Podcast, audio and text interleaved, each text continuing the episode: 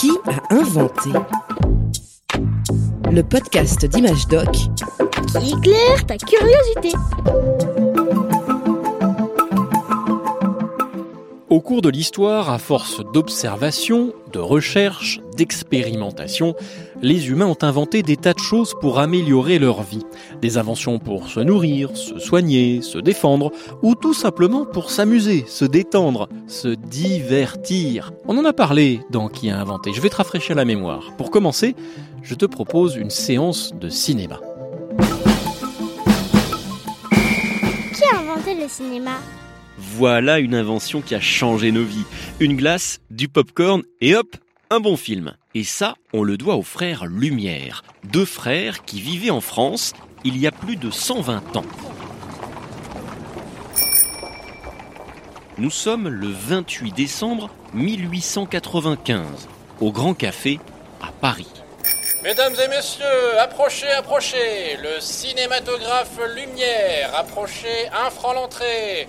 Dans quelques instants, va se tenir la première séance de cinéma de l'histoire de l'humanité. Installons-nous ici, Henri. Dans une salle, une trentaine de personnes sont venues découvrir le cinématographe, une drôle de machine inventée par Louis Lumière et son frère Auguste. C'est une boîte en bois posée sur de grands pieds, équipée d'une manivelle et d'un objectif un peu comme ceux des appareils photo aujourd'hui. Chut, la lumière s'éteint. Ça va commencer. Votre chapeau ôtez votre chapeau On tourne la manivelle et là, incroyable. Sur l'écran en face d'eux, les spectateurs voient défiler un film en noir et blanc, des ouvrières en train de sortir d'une usine. L'image bouge. C'est tout? Mais c'est nul leur film! Ça te paraît banal? Ridicule? C'est une révolution. Imagine un peu, à cette époque, personne n'a jamais vu des images s'animer comme par magie. Il paraît même que lorsque les frères Lumière ont diffusé le film d'un train arrivant en gare, certains spectateurs se sont enfuis en croyant qu'un vrai train leur fonçait dessus.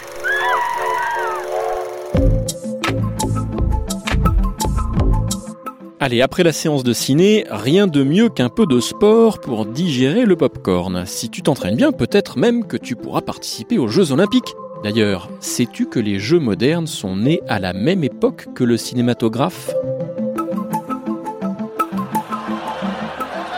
Nous voilà à Athènes, en Grèce, le 6 avril 1896, dans le stade Panathénaïque. Le roi Georges Ier de Grèce prend la parole. Je déclare l'ouverture des premiers Jeux olympiques internationaux. Dans le stade, un petit homme tout mince, avec une petite tête toute fine, barré d'une immense moustache noire en forme de guidon de vélo.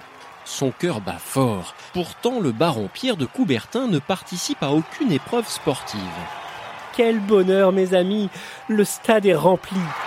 Les Jeux Olympiques, c'est le grand projet de cet aristocrate français, le rêve d'une vie qui se réalise sous ses yeux, dans ce stade. Mais avant, lui, il y avait les Grecs. Oui, c'est vrai, dans l'Antiquité, les Grecs organisaient bien des Jeux Olympiques. Leur nom vient d'ailleurs du lieu où se tenaient les épreuves, Olympie, un site sacré où l'on rendait hommage aux dieux.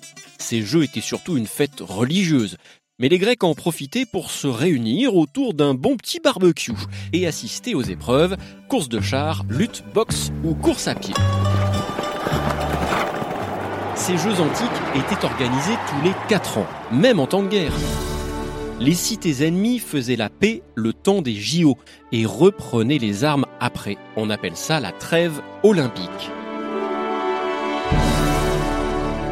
Je comprends pas, c'est les Coubertins ou les Grecs qui ont inventé les jeux Pierre de Coubertin est à l'origine des Jeux olympiques modernes, ceux que tu connais aujourd'hui. Il s'est inspiré des Jeux de la Grèce antique. L'idée que le sport puisse apporter la paix le fascinait. Si le sport ne t'amuse pas, que tu préfères observer les animaux, alors mieux vaut aller faire un tour au zoo. Depuis l'Antiquité, les rois et les reines aiment capturer les bêtes sauvages. Les empereurs romains montraient même ces animaux au peuple lors des jeux du cirque. Les éléphants d'Asie Les guépards et les crocodiles d'Égypte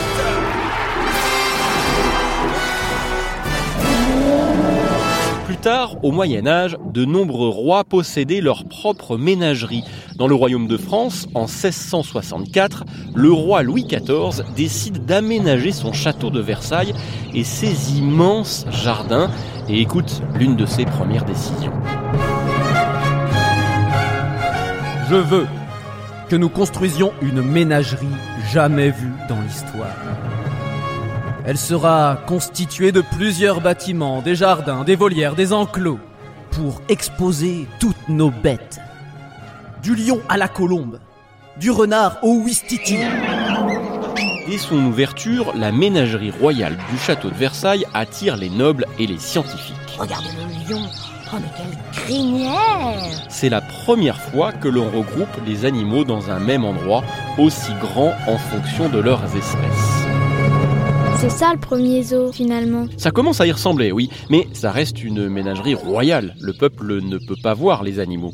À la Révolution, les bêtes sont transférées au jardin des plantes, un jardin cette fois ouvert à tous. On ne parle plus de ménagerie royale, mais de parc zoologique. Bon, maintenant qu'on s'est bien amusé, c'est l'heure de se reposer. Allez hop, je saute dans mon hamac pour relire quelques images doc. À bientôt. Un podcast original, Bayard Jeunesse, Billy de Cast.